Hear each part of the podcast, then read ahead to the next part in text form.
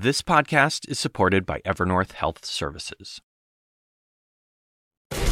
Tonight on 360, with a vote expected this evening on impeaching a cabinet secretary over the border crisis, House Republican lawmakers step up their campaign against proposed Senate legislation said to be the toughest in decades. Also tonight, Senate Republicans, we just learned, are debating whether to shelve it entirely. We're keeping them honest. Also, there's breaking news. The former president's $50 million legal bill last year. You may be surprised to learn who's actually picking up that tab. And later, everything we're learning about Israel's daring raid using special forces disguised as medical staff and other civilians to kill, they say, Palestinian, Palestinian militants at a West Bank hospital. Good evening. Thanks for joining us. We begin tonight with the breaking news and the most important issue to voters right now, according to recent polling. And even more so tonight, the ones with perhaps the widest gap between what certain elected officials are saying about it and what they're actually doing. The issue is immigration and border security, and we've just learned that Senate Republican leaders are tonight debating whether to shelve the proposed bipartisan legislation to actually address the problem. A deal now on the ropes, which is said to be the most restrictive set of border measures in decades, and which was already being torpedoed at the former president's behest by House and Senate Republicans, including the very same ones saying things like this. Border security is the most fundamental responsibility of a nation, and House Republicans are serving as the last line of defense to secure our border. Well, that's Congresswoman Elise Stefanik today, member of the Republican leadership. And from what she said there, you would think that she and her fellow Republicans at that press conference were all pushing to get this new Senate legislation passed. Instead, her remarks came at a Republican leadership press conference in support of impeaching this person, DHS Secretary Alejandro Mayorkas, and we'll have more on that in a moment. But Wherever you stand on impeaching Secretary Mayorkas, DHS secretaries come and go. Working to fix or change the laws they enforce requires Congress to negotiate and pass legislation, which is what senators have been working on, but now House Republicans are choosing to kill purely for political reasons, and cynical ones at that. As we just learned, their Senate counterparts are now talking about getting in on the act. And remember, this is an issue that they themselves have been describing this way. We saw this with our own two eyes. We talked to the people on the ground. We have an unmitigated crisis. That's House Speaker Mike Johnson. Also today, just moments after pointing out what he highlighted as a shortcoming of the bipartisan Senate compromise, which he hasn't seen but is opposing anyway. It seems the new authority to shut down the border would kick in only after as many as 5,000 illegal crossings uh, happen each day. Why? Why would we do that? Illegal immigration is illegal, it is against the law. Again, he hasn't seen the Senate deal, and keeping him honest, if that is part of the compromise, it seems to be news to the conservative Republican senator who helped craft it. It would be absolutely absurd for me to agree to 5,000 people a day. This bill focuses on getting us to zero illegal crossings a day. Now, keep in mind, Senator Lankford there is one of the most conservative Republicans in the chamber. And by most reporting in the Biden administration's own admission, the now endangered compromise legislation includes numerous concessions to the Republican side. On top of that, as you may know, President Biden recently vowed to close the border when needed if given legislation permitting it, which this measure would, which prompted Speaker Johnson to tweet, quote, President Biden falsely claimed yesterday he needs Congress to pass a new law to allow him to close the southern border but he knows that is untrue. Well, keeping him honest, that appears to be untrue. For all his talk at the time of a crisis and all the extreme measures he took while in office, the former President Trump never managed to shut down the border, except during COVID under the authority he had for dealing with public health emergencies. These days, he's openly against the Senate deal and saying so out loud. The leader of our party there is zero chance I will support this horrible open borders betrayal of America. It's not going to happen. I noticed that, and I'll fight it all the way. So he's against it, and as we and many others have been reporting for several weeks now, it's because he does not want to give President Biden any kind of election year accomplishment, which a number of Republican senators have criticized, most notably Mitt Romney. I think the border is a very important issue for uh, Donald Trump. Uh, and the fact that he would communicate to uh, Republican senators and congresspeople that he doesn't want us to solve the border problem because he wants to blame uh, Biden for it is uh, is really appalling.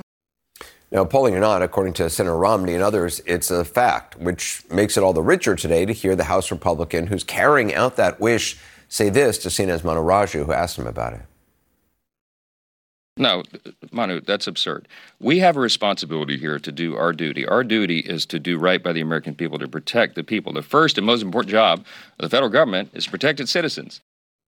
Well, as we said at the top, now we're learning tonight there might not be a bipartisan border deal at all, as GOP leaders are reportedly debating ditching the whole thing. Melanie Zanona is at the Capitol for us. So let's get the latest on the Mayorkas impeachment in a moment. First, I understand there are new developments on the fate of the bipartisan border security bill. Yeah, Anderson, these negotiations have really reached a critical juncture with this Senate deal essentially on life support amid opposition from former President Donald Trump. We're told that Senate Republicans are currently debating whether to just walk away from this deal and try to pass a standalone bill that provides aid for Ukraine and Israel. Now, no decisions have been made. Negotiators are still planning to release bill text sometime this week, but the challenges for this compromise in getting signed into law are enormous. Eh, they might be insurmountable, in fact. House Speaker Mike Johnson made crystal clear today in both a private meeting with his members and also in a subsequent press conference that this deal has no pathway in the House. And now you have some Republicans who are openly saying that legislation isn't even needed because President Biden already has the authority to crack down on the southern border despite the fact that it's Republicans who were the ones indeed pushing for policy changes in exchange for Ukraine aid. In fact, Congressman Troy Nehls, he's a Texas Republican who's very close to Donald Trump, told me that Congress doesn't need to, quote, do a damn thing to address the border. And he also said they shouldn't do anything to help Biden's poll numbers, Anderson. And, where do efforts stand right now on impeaching the uh, DHS Secretary Mayorkas? So the Homeland Security Committee has been meeting all day to consider these impeachment articles for Alejandro Mayorkas. Republicans say that he has willfully mishandled the situation at the southern border, that he has not enforced laws that are on the books, and that he has lost the trust of the American people. But Democrats say Republicans are just trying to score political points, and that if they really wanted to solve the crisis at the southern border, they could approve that emerging Senate border deal, which Republicans have made clear they will reject whenever it comes over from the Senate. So this meeting has grown quite contentious. Democrats have forced a number of procedural motions, hoping to derail or delay this meeting as long as possible. But we are expecting those articles to pass out of committee sometime late tonight, and then it heads to the House floor. But Anderson, we should note here that even if if it passes the House, which is still a big if given their razor thin majority, this is going nowhere in the Senate, where Democrats and even some Republicans have thrown cold water on the idea, Anderson. All right, Melanie Zanona, thank you. Joining us now is New York Democratic Congressman Dan Goldman, who serves on the House Homeland Security Committee. Congressman, first of all, what's your reaction to the news that Senate Republicans are debating whether to ditch this bipartisan border security bill? Anderson, let's make no mistake about it. If the Senate Republicans now ditch this bipartisan deal that they have reached with the president and with Senate Democrats, it is solely because Donald Trump has directed Republicans not to give Joe Biden a policy win in an election year because he wants to run on the chaos at the border. That is the only reason this has been derailed is because Donald Trump does not want Republicans to solve our problems. He wants the problems to persist so that he can use it for his election campaign. What, what is so cynical about this and hypocritical is, I mean, the arguments that have been made about, you know, fentanyl pouring across the border. Yes, most of it comes from legal border uh, through legal border crossings, but nevertheless, you know, Republicans are calling this an invasion. They have endlessly focused on this, understandably so, and, and there's chaos at the border in all these border communities. Um, but there does have to be legislation in order to actually improve the asylum process, doesn't there? In order to make these kind of hiring improvements, security improvements, and, and legal improvements. Absolutely, and that's an incredibly important point. Uh, now that Republicans realize that they look bad trying to politicize this issue and undermine a comprehensive bipartisan solution, they're moving to their next talking point, which is, oh, we don't need legislation to do this. Well, that is certainly very different than everything that they have been saying for this entire Congress, and that's different than the reality on the ground the executive branch, Secretary Mayorkas, President Biden only have so many authorities and so much funding to secure our border. And we are facing unprecedented migration patterns. So they need more authority, they need more uh, funding in order to address the asylum backlog, in order to secure our border, in order to address the fentanyl trade, in order to uh, interdict with the Mexican drug cartels in order to do their job, and that funding can only come from Congress. So it is false to say that President Biden has the necessary authority to secure the border or to address uh, the, the situation at the border.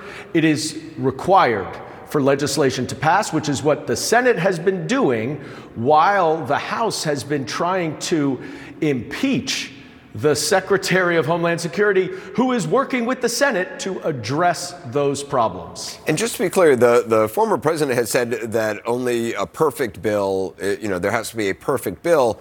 Any kind of bill that ultimately will be negotiated will be just that negotiated. Uh, there's nothing that's going, I mean, it, it, that's how things get done. There is no such thing as a perfect bill. Anderson, we are operating in divided government.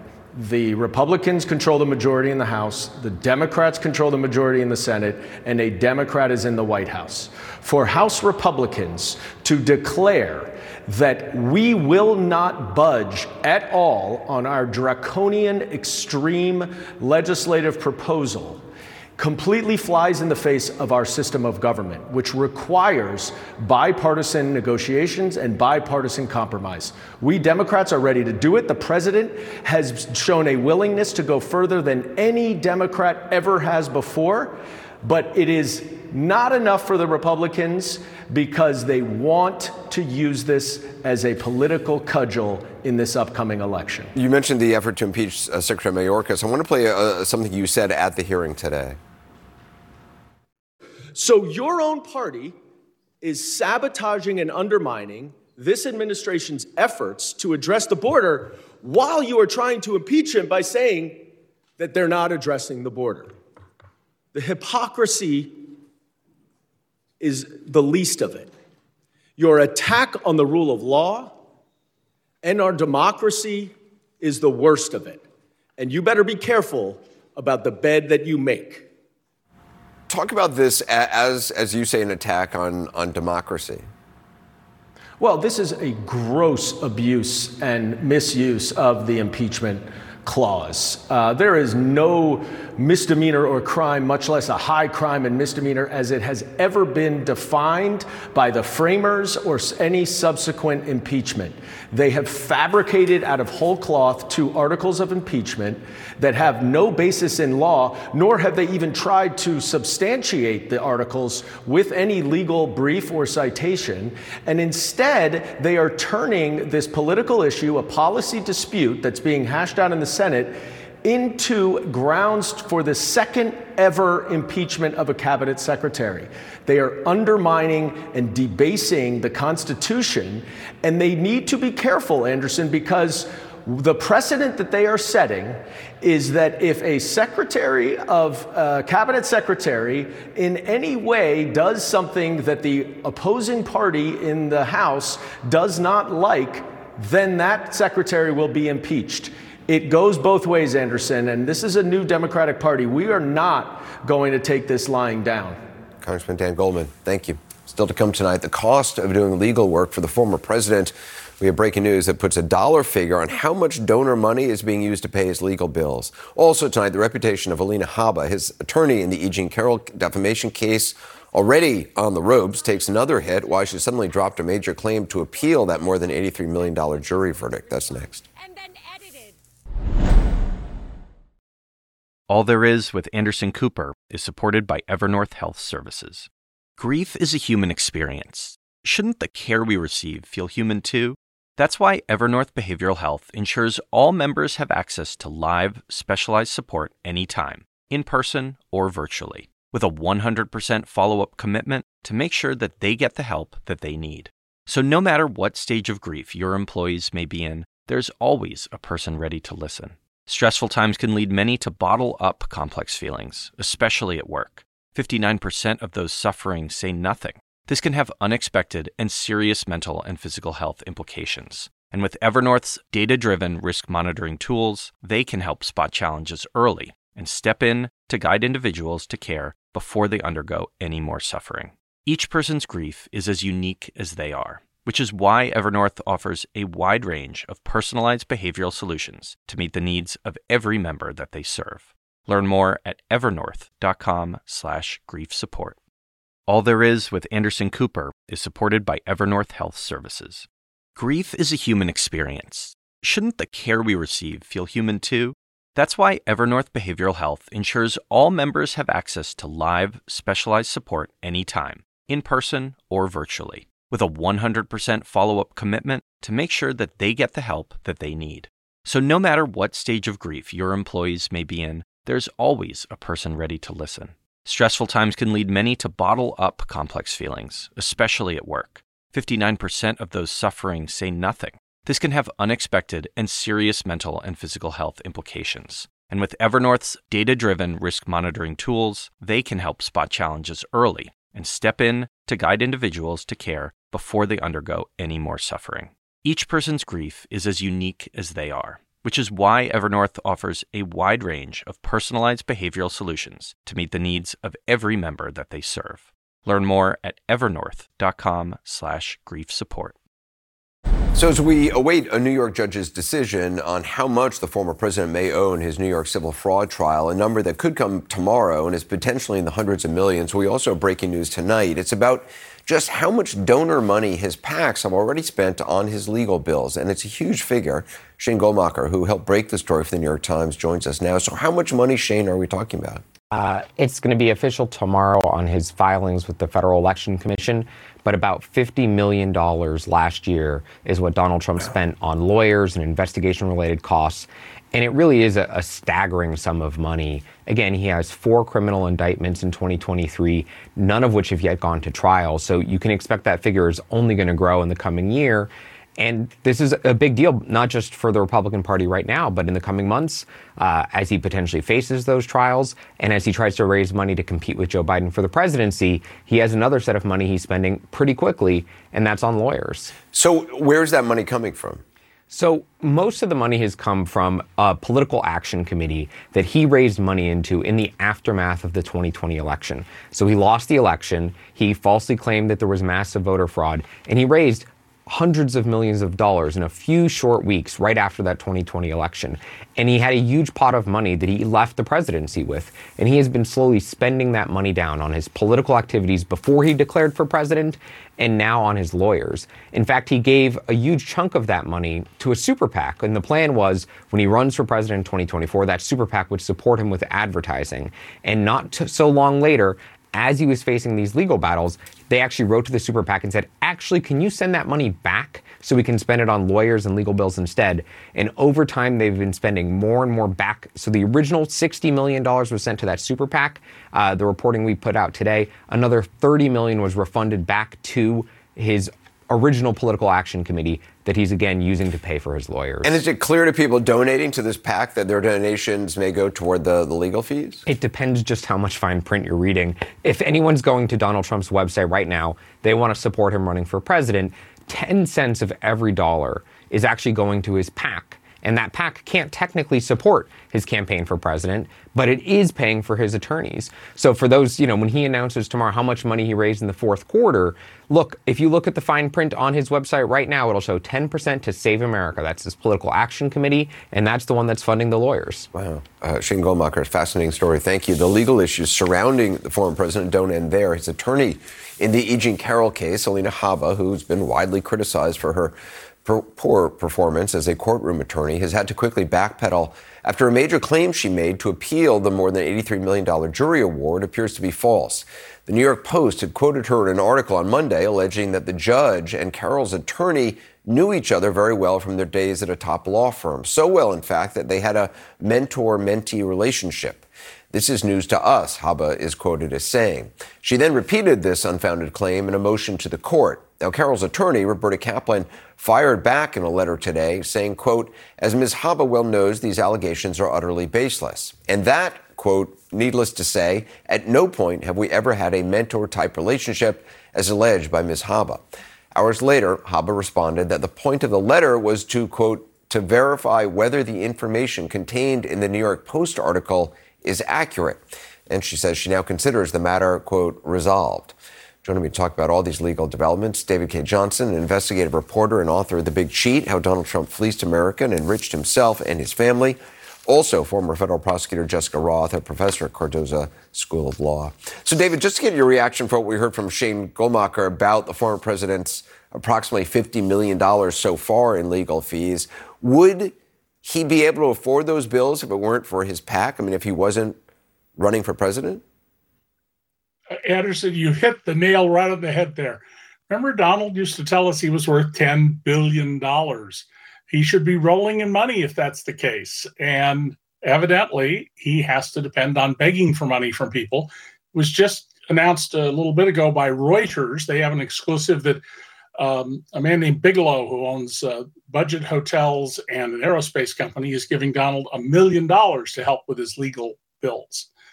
Uh, if you had 10 billion, this wouldn't be a big deal. But if you don't have 10 billion, you just claim it. That's a whole other story. Jessica, I'm wondering what your just reaction is to this Alina Habba blunder going after Eugene Carroll's attorney. Yeah, it was a blunder, and she was correct to withdraw the issue. Um, it was not a conflict of interest. Um, she should have done more investigation, frankly, of the facts about any relationship. She, to put had. it in an actual motion yeah. seems kind of crazy, no? Well, or she, sloppy. Certainly. It was sloppy, um, and if they even had had a sort of a mentor relationship 30 years ago, that frankly would not have been the basis for a conflict of interest. Mm-hmm. Um, it turns out factually they did not. So she should have done the factual investigation before raising it with the court. She should have done the legal investigation to be clear, which would have told her that this was not something that rose to the level of conflict of interest. Mm-hmm. Um, and so, frankly, it was a baseless issue. I'm glad to see that Roberta Kaplan pushed back forcefully in her own letter and that Alina Habba, perhaps actually uncharacteristically, was a bit chastened mm. and said, uh, I'm not going to pursue the issue. And David, I mean, does it surprise you that the Trump legal team was still trying to find a way to go after Eugene Carroll's legal team and the judge after that big award?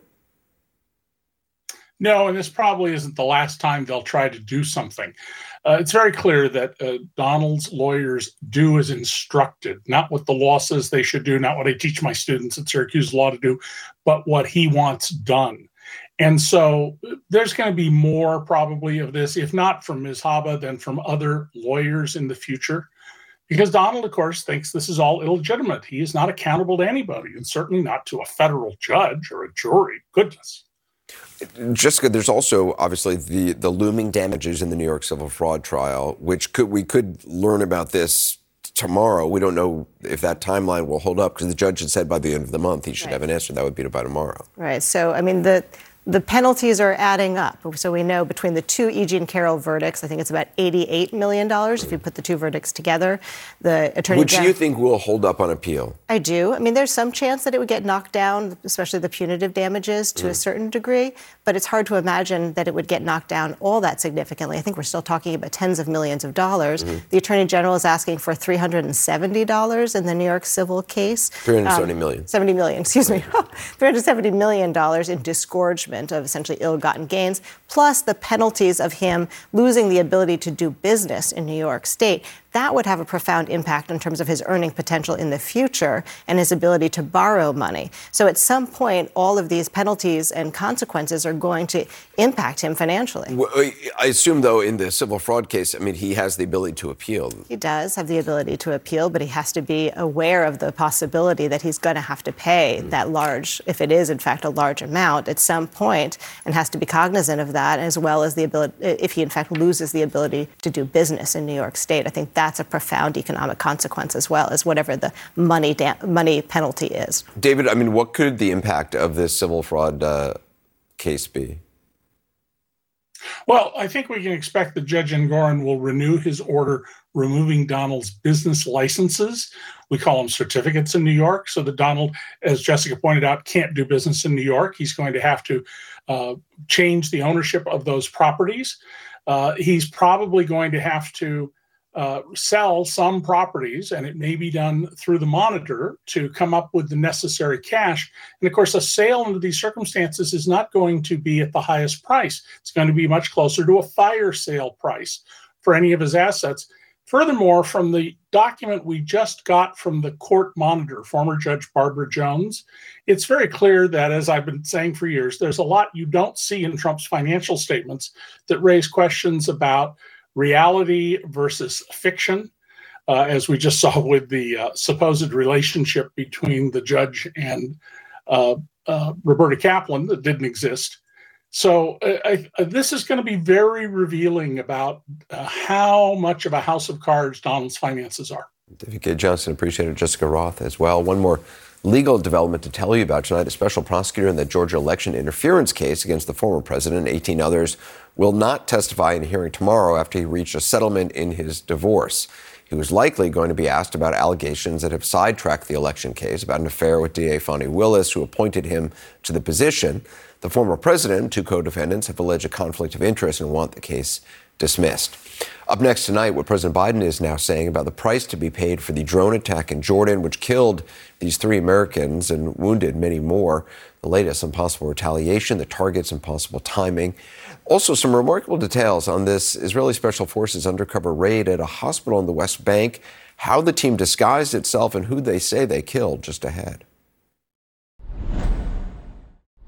President Biden was asked today whether he'd decided on a response to the drone attack that killed three American soldiers and wounded dozens more at a remote outpost in eastern Jordan. His answer was yes, nothing more, which doesn't say much but could also speak volumes. CNN's MJ Lee is at the White House for us tonight. So, what more do we know about what this response might look like and when? Well, Anderson, we know that the president and his national security advisors have been weighing a number, a range of options. And we know from officials that the response was likely to be more serious and powerful than some of the strikes that we have previously seen in Iraq and Syria. And the president saying earlier today that he has made a decision on how to proceed. He said he was clear on who was responsible, but he also had this to say on what he wanted to avoid. I do hold respons- them responsible in the sense that they're supplying the weapons to the people who did it. I don't think we need a wider war in the Middle East. That's not what I'm looking for. And this morning, the president did speak with the family members of the three American uh, service members that were killed. And on Friday, we are told that he is going to attend the dignified transfer of the three people's remains uh, at Dover Air Force Base. Uh, we know that Sergeant William Rivers, uh, Specialist Kennedy Sanders, and Specialist Breonna Moffett, they will all be coming home in a few days. And the White House is saying that the president will be there to greet them. Anderson. The Pentagon has said that the attack bore the what they call the footprints of an Iranian-backed military militia. What more are officials saying about that? Yeah, you know, the Pentagon has said there has not been a final assessment on who exactly was responsible for what happened uh, over the weekend, but they did say that it is definitely an Iran backed group and that there are the footprints of Kataib Hezbollah. But what is interesting, Anderson, is that tonight that group has put out a statement saying that it is going to end uh, its military operations against U.S. forces in the region. Here's a part of that statement. It said, uh, We are announcing the suspension of military and security operations against the occupation forces, that's U.S. troops, in order to prevent embarrassment to the Iraqi government. Now, the statement goes on to say that the group will take uh, some acts of self defense against any American hostilities. And when the Pentagon was asked about this, a spokesperson basically said uh, actions speak louder than words, that the U.S., of course, has been demanding that these attacks stop for a number of months now. So they need to see exactly if those attacks will stop, and that until then, the U.S. will continue to proceed and prepare to respond respond in a time and a manner of the U.S.'s choosing. Right. Anderson? MJ Lee, thanks very much. Uh, this next report, we should warn you, is graphic surveillance video of Israeli special forces undercover in disguise infiltrating a hospital in the West Bank this morning. Israel says it killed three terrorists. More from CNN's Nick Robertson.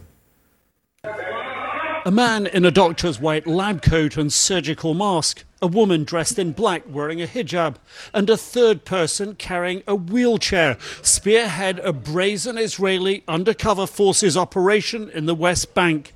Their weapons all tagged, so in a chaotic shootout with similarly clad terrorists, they'll know their enemy. They move as a carefully coordinated assault team as other operatives follow them in. A man in a brown coat and a white prayer hat directs another figure wearing blue scrubs. As another team member in tan pants dips into a red backpack and dons a black hat. Meanwhile, another assault team enters, led by a man dressed in a woman's flowing black abaya. He strides forward, past another person dressed in black, who forces a hospital worker to the floor, pulls his jacket off of him, pushes his head down, and covers it with the jacket. It looks like coordinated chaos, but each outfit a disguise to get them inside the hospital. More members arrive, 12 total. The last two apparently posing as a young couple toting a baby carrier, although judging by the way he puts it down, a heavier load than a baby, likely backup ammo. The second female operative, posing as the baby's mother, takes point on the corridor, aiming her weapon at anyone who might have discovered their complex ruse. In less than a minute, they're gone. Unclear if this is the beginning or the end of the operation. This room, they're likely objective. Blood on the walls and on the bedding, appearing to indicate killings took place here. A hold pillow suggests a gunshot to the head. The IDF say the raid was timely, targeting Mohammed Jalamne, who, quote, planned to carry out a terror attack, and brothers Mohammed and Basil Ghazawi, who they claim were members of Hamas and Palestinian Islamic Jihad. That statement may not protect Israel from accusations of war crimes on a number of counts including passing themselves off as medical personnel, something the IDF often accuses Hamas of doing in Gaza. The hospital director appearing to confirm the three were shot together, but gives no reason why all three were sleeping in the hospital. Although Basil Ghazawi had been receiving treatment for a drone injury strike last year and was partially paralyzed. They killed the three youth in their room, Mohammed Jalamne, Mohammed and Basil Ghazawi, while they were sleeping on their beds in the room, he said. They killed them with cold blood, with direct gunshots to the head. Friends with blooded hands and family mourn around their bodies, now apparently moved to ward beds. Mohammed Jalani's father indicating he knew his son was on the run. We prepare ourselves that the Israeli will raid our house, he said, because they raided it many times before to put pressure on Mohammed to turn himself in. As their bodies taken for burial, gunmen escort the cortege. At least one of the slain men had an automatic weapon on his chest, traditional at funerals for fallen jihadists. Their executions, particularly amid accusations of war crimes, likely to inflame escalating tensions. So, Nick, do you know any more about exactly why these three, you know, alleged terrorists were were all sleeping in the room in the hospital?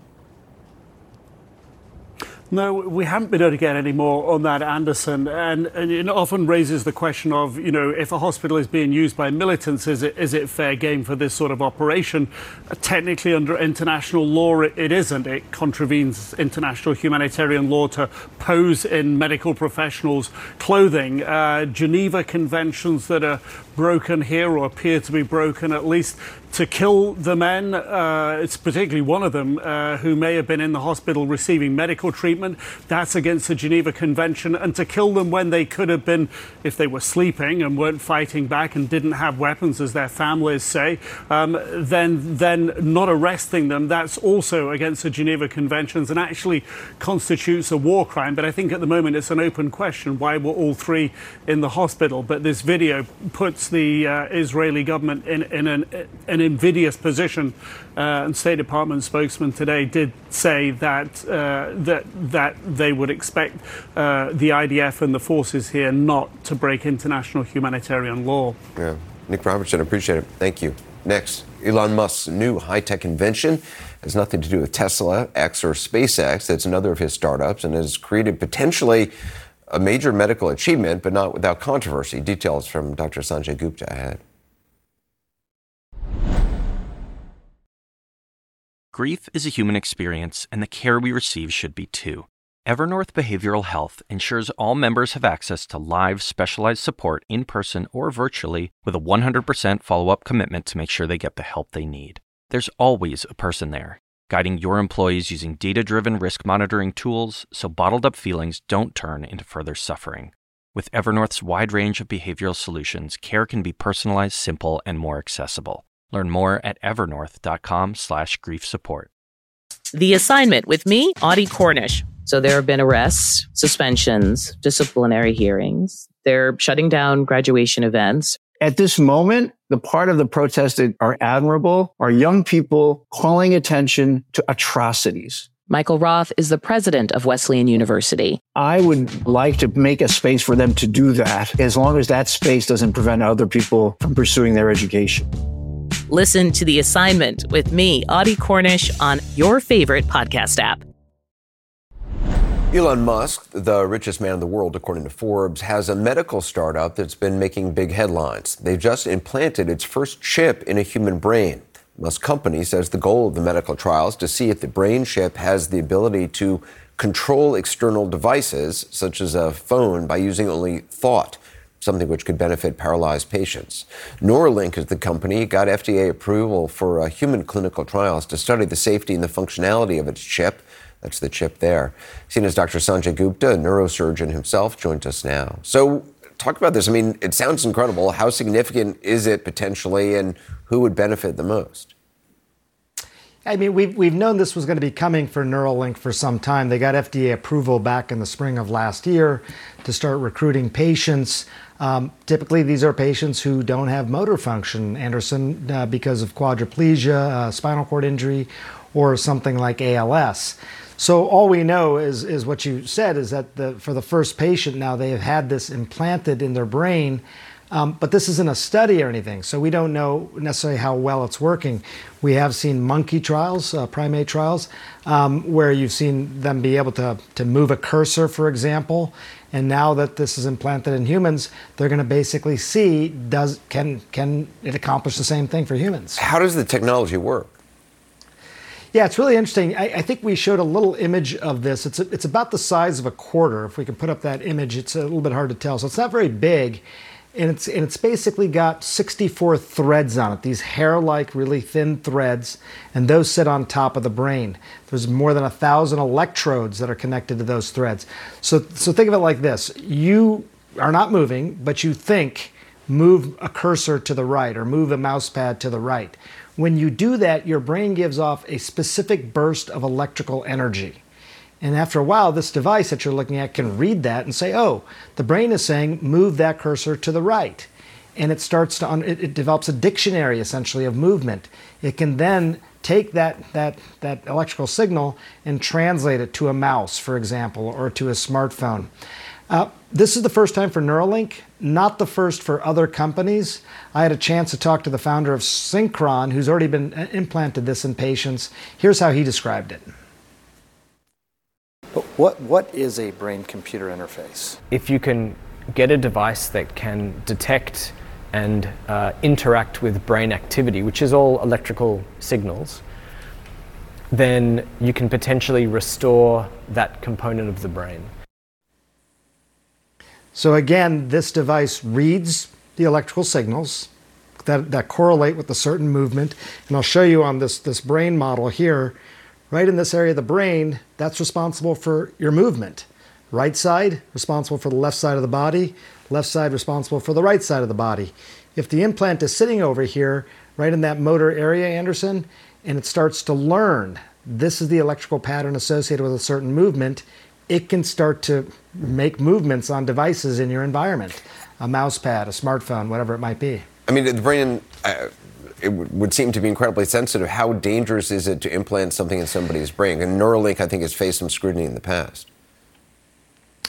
They, they did face some scrutiny in the past. I think some of their employees, going back to December of 2022, were worried that it was maybe going along too quickly. There was a monkey, one of the primates, that died uh, as well. Um, I can tell you that the surgeons that are involved with this, uh, they are they are some of the ones who are sort of particularly expert at these types of operations, and I think that that's a team that's going to be uh, probably implanting these. The biggest concern, I think, is infection. Whenever you're putting a foreign body in, there's a risk of bleeding, there's things like that. But the biggest thing, I think, really is this is not a study again. We don't know yet how well this is going to work. Um, this is just that they've done it. And so it's going to take some time to, to now look into the future and say, is this actually mm. accomplishing what people hope it will? Does it give allow people with, with ALS or, or quadriplegia to move things in their environment? Yeah, which would be incredible, obviously. Sanjay, thank you so much. Appreciate it. Still to come, growing frustration and anger from the families of hostages held in Gaza. You'll hear from some of them, plus an update on hostage negotiations next. Today in Washington, National Security Advisor Jake Sullivan once again met with some of the families of Americans held hostage in Gaza. He also met with the Qatari Prime Minister to talk about the potential hostage deal his country is helping to negotiate. It's been more than 100 days since the hostages were forcibly taken to Gaza. For the families, each passing day takes a toll, but also presents a new opportunity to make their voices heard. Clarissa Ward has more. In Israel's parliament last week, anger boiling over. You will not sit here while they die there, this man shouts. Family members of the hostages in Gaza storming into a session at the Knesset saying enough is enough. Mirav Gonen was never political. Now she's a regular here, pushing lawmakers to do whatever it takes to bring her 21 year old daughter Romy and the other 131 hostages home. We saw these incidents recently here at the Knesset where family members were shouting at politicians. This is the frustration.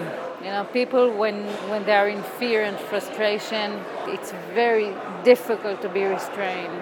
Uh, some of us may cry more, uh, maybe uh, you know close inside, and some of us just need to shout it out. And and you know, shout shouting is something this Knesset should be able to contain also, because it's too long.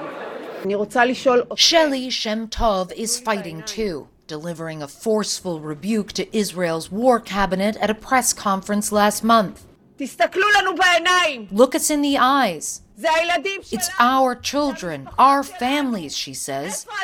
Where are you? Where are you? Shelly's 21 year old son Omer was working as a waiter, saving money to travel the world when he was abducted at the Supernova Music Festival.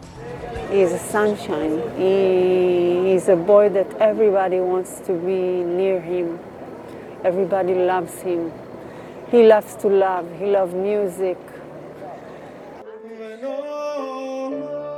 On Saturday night, she attended a rally for the hostages, as she does every week, exhausted and frustrated, but undeterred in her quest to bring Omer home.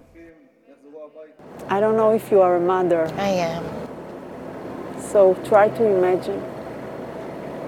Try to imagine that your son went to a festival. He only went to festival. You can call your son now to ask him how is it. You know where your son is sleeping tonight. I don't know. It must be agony. We are we are tired. But we are doing everything. It's our mission of our life to bring my son back home. Everybody must say stop. Stop. And do you feel that enough is being done? Do you feel satisfied with the response? Listen, my son is not at home. Every day I'm getting into his room and he's still not there, sleeping in his bed. So if it's enough, no, it's not enough. It's not enough. Oh, Lord. 115 days into this nightmare, patience and time are running out. Clarissa Ward, CNN, Jerusalem. And we'll be right back. That's all the time we have. The news continues. The source with Kaitlan Collins starts now. Grief is a human experience, and the care we receive should be too. Evernorth Behavioral Health ensures all members have access to live, specialized support in person or virtually with a 100% follow up commitment to make sure they get the help they need. There's always a person there, guiding your employees using data driven risk monitoring tools so bottled up feelings don't turn into further suffering. With Evernorth's wide range of behavioral solutions, care can be personalized, simple, and more accessible. Learn more at evernorth.com/slash grief support. Grief is a human experience, and the care we receive should be too. Evernorth Behavioral Health ensures all members have access to live, specialized support in person or virtually with a 100% follow up commitment to make sure they get the help they need. There's always a person there, guiding your employees using data driven risk monitoring tools so bottled up feelings don't turn into further suffering. With Evernorth's wide range of behavioral solutions, care can be personalized, simple, and more accessible. Learn more at evernorth.com/grief support.